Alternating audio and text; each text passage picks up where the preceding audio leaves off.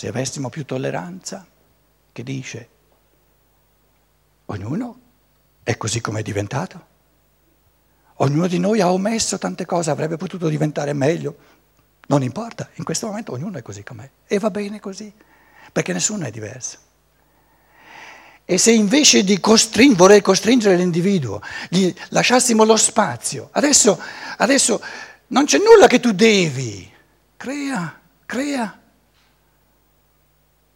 Ci stupiremmo di quanta creatività potrebbe sorgere nei sociali, nei rapporti. Quindi la legge fondamentale del rapporto è A che chiede a B, cosa vuoi da me? E B dice A, nulla. Allora il rapporto va bene. E A dice a B, e tu cosa vuoi da me? Nulla. E se la psicologia ci dice, allora non faranno nulla, ha un problemino la psicologia, non l'uomo.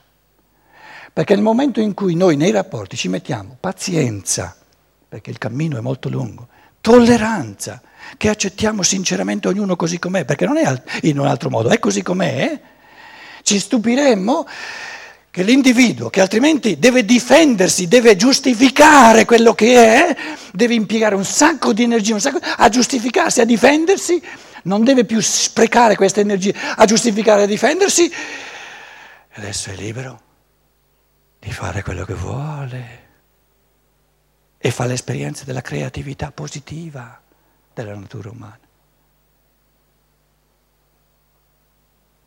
Quando tu sei accanto a me, io farò di tutto perché tu possa fare quello che vuoi.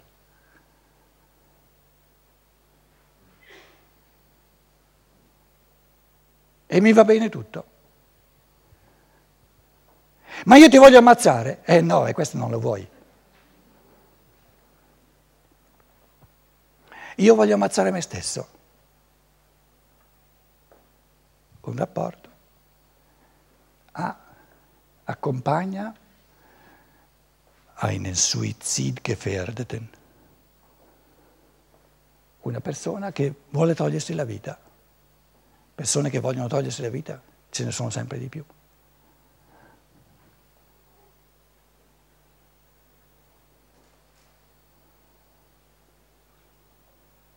Una persona estremamente depressiva, per esempio.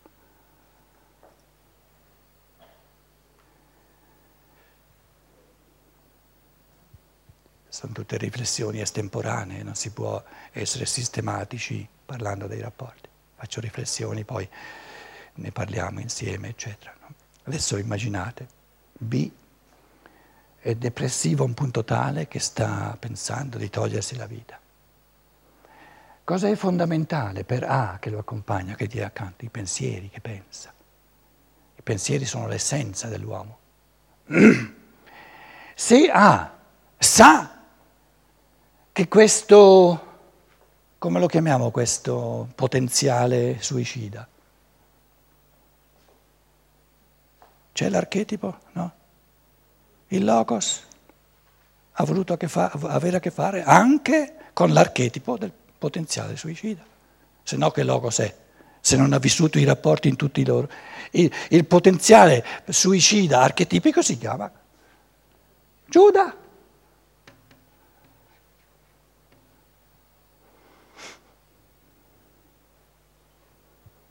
Allora la persona che gli è accanto dice,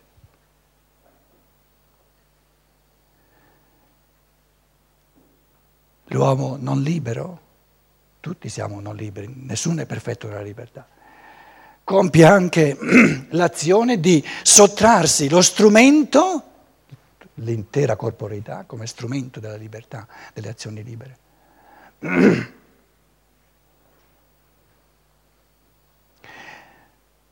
Vogliamo proibirgli di fare questa esperienza?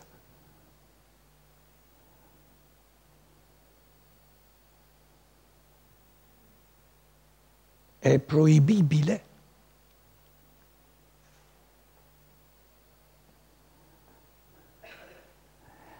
Ognuno di noi fa tante esperienze che ledono la libertà. ma lo sa soltanto dopo averle fatte. Tante cose noi non possiamo sapere in partenza divento più libero o divento meno libero. E bisogna provare. Ora, se colui che accompagna il depressivo, colui che minaccia di togliersi la vita, pensa a questi pensieri, ma sì, se proprio, se proprio vuoi, vuoi toglierti la vita, nessuno ha il diritto di costringerti a non farlo. Fa parte della tua libertà anche in negativo. Però io so che tu tirerai le somme mm, poi nel mondo spiritu- spirituale e potrai ritornare di nuovo no? e imparare da quello che hai fatto. Cosa fa il Logos, il cosiddetto Cristo, di fronte a Giuda? Sa che sta per togliersi la vita. Vuoi farlo? Provaci e dopo vedrai.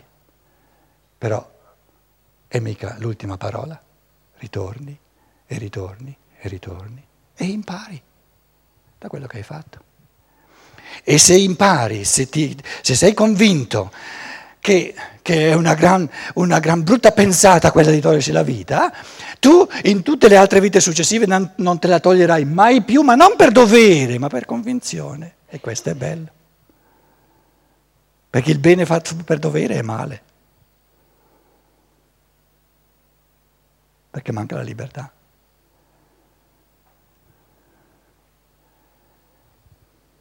Un Rudolf Stein dice, questo Giuda si è ripresentato pochi secoli dopo come Agostino.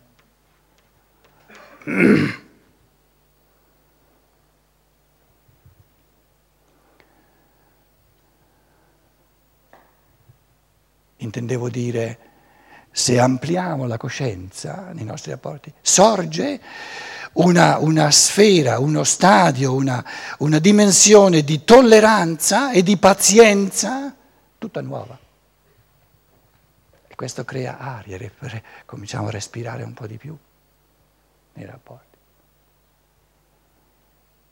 Certo che questo Agostino non è che ha fatto tutta, compiuto tutta l'evoluzione, alleato col potere romano da Giuda, alleato col potere romano da vescovo cattolico di Roma.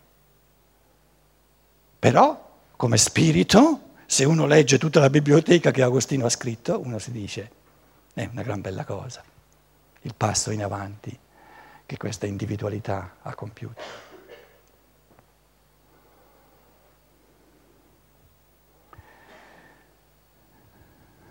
Questo pomeriggio poi eh, vedremo un po' di più, ehm, entreremo un po' di più nel merito della legge fondamentale della, della reincarnazione e sono le alternanze. Sono le alternanze. La, l'evoluzione, cioè il, il cammino, non si può, l'evoluzione significa non si può fare tutto in una volta, bisogna fare le cose una dopo l'altra. E fare le cose una dopo l'altra significa alternare. Certi giorni della vita, un certo anno, do precedenza al cammino dei bambini, dopo viene un tempo in cui devo dare precedenza alla mia formazione perché vedo di essermi impoverita, eccetera, eccetera. Quindi le cose, non potendole fare tutte in una volta, bisogna alternare. Quali sono le alternanze fondamentali, soprattutto di vita in vita? Tu questa volta sei una donna? Vuol dire che nel passato sei stato, forse l'ultima volta, sei stato un maschietto e aspetta un attimino, un paio di secoli e tornerai di nuovo come maschietto. Tu sei un uomo, donna sei stato, donna ridiventerai. Quindi la persona che mi è accanto è sempre o il mio passato o il mio futuro. E questo aumenta la tolleranza e la pazienza in un modo enorme. Rende i rapporti pieni di amore, pieni di accettazione. Accettare l'altro significa tollerarlo. La tolleranza è la prima metà dell'amore, il 50%. E la seconda metà dell'amore cos'è? Ancora più tolleranza. Certe persone credono che amare significa andare, andare in brodo di giuggiole. No, amare significa tollerare l'altro così com'è, sempre più profondamente. Come vorremmo essere amati noi, come vorrei essere amato io. Vorrei che l'altro mi accetti così come sono. E sempre di più, sempre più profondamente. E se mi accetta così come sono, incondizionatamente, non manca nulla all'amore. Mi basta. Il resto lo faccio io.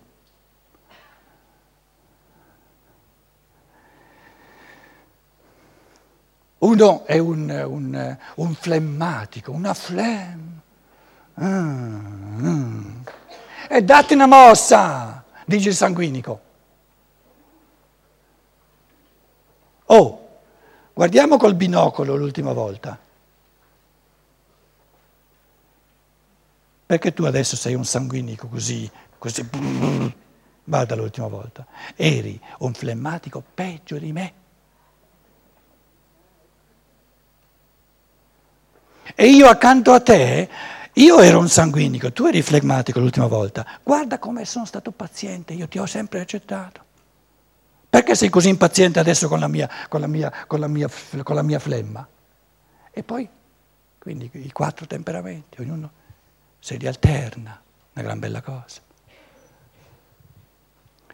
Essere flemmatico significa essere unilaterale, essere sanguinico unilaterale, essere collerico unilaterale. Però questo, questo arco grande che comprende diverse vite ci permette di alternarli. Un'altra alternanza bellissima è che ognuno di noi, in chiave morale, cosa è meglio? Dare precedenza alla propria evoluzione? al proprio arricchimento o dare precedenza all'evoluzione altrui, contribuire, amare gli altri. Cosa è meglio, amare sé o amare gli altri? Im Zweifelsfall beide. È meglio tutte e due. È perché se mi tocca scegliere sono, sono a Roma dicono sono, sono fregato. Però è importante capire, tutti e due hanno uguale peso, perché l'altro non è meno o più importante di me. Però non posso contemporaneamente dare precedenza, mettere in primo piano l'amore altrui e mettere contemporaneamente in primo piano l'amore di sé. Devo alternarli. È logico, no? E perché è logico? Perché il tutto si rifà al logos. Allora, io vedo un un signorino che questa vita qui manda tutti a ramengo e pensa solo a sé.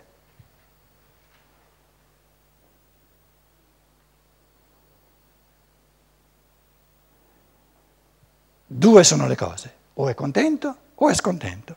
Se è contento va tutto bene, vuol dire che si è ripromesso nel suo io superiore questa volta, giustamente, perché bisogna alternare le cose, di dare precedenza alla sua vita, alla, alla, sua evoluzione. E gli altri sono maggiormente come strumenti per aiutarlo a camminare. Perché se uno non si preoccupa mai della sua evoluzione non ha più nulla da dare, non serve a nulla. Ama il prossimo tuo come te stesso, ama te stesso come il prossimo tuo.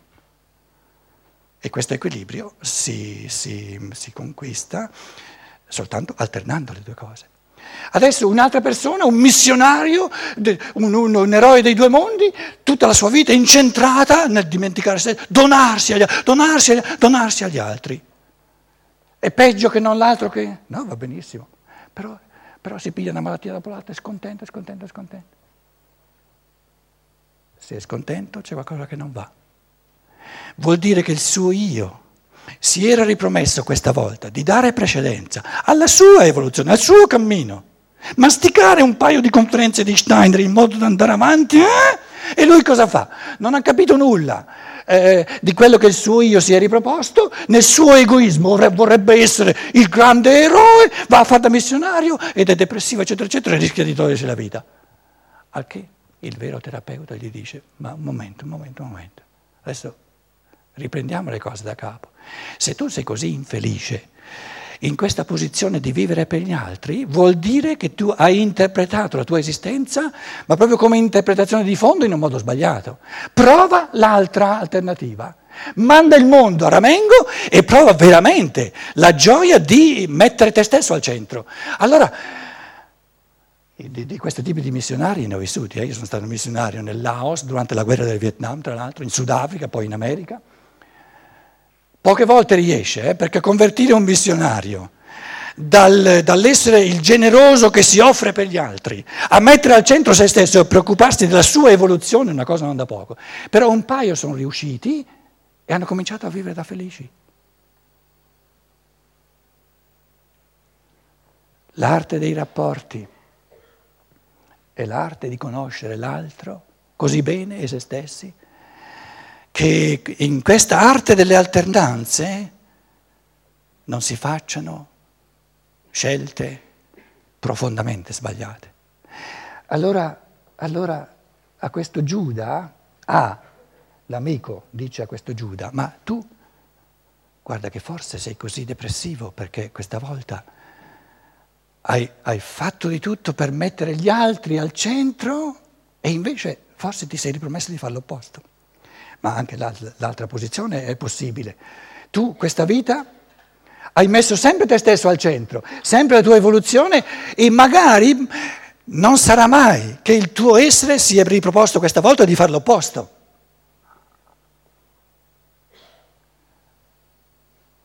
Cari amici, cosa sto dicendo io balbettando? Pensieri, conoscenze che nell'umanità di oggi sono nuove sono nuove. Io non vi sto chiedendo di essere d'accordo, vi ho detto il tutto ve lo metto in chiave di ipotesi, però rendiamoci conto che dobbiamo affrontare queste domande. Steiner disse una volta il cardine, il nuovo di questa scienza dello spirito è la prospettiva delle ripetute vite terrene con tutta la complessissima connessione che si chiama il karma. Queste conoscenze sono nuove nell'umanità di oggi. E se noi, se noi lasciamo questo tipo di... l'occuparci di questi pensieri a pochi addetti ai lavori, che poi diventano eh, per gioco forza sempre più settari, i nostri rapporti diventeranno sempre più negativi, sempre più difficili, sempre meno sociali. Perché la cellula del sociale è il rapporto tra uomo e uomo. E le leggi che rendono sano, fecondo questo rapporto, sono la cosa più importante che ci sia. Grazie per la vostra pazienza, adesso ho parlato, sproloquiato troppo a lungo, facciamo un quarto d'ora di pausa, ce la facciamo poi mezz'ora di, di eh, quarto d'ora di pausa e circa mezz'ora di conversazione. Grazie a voi.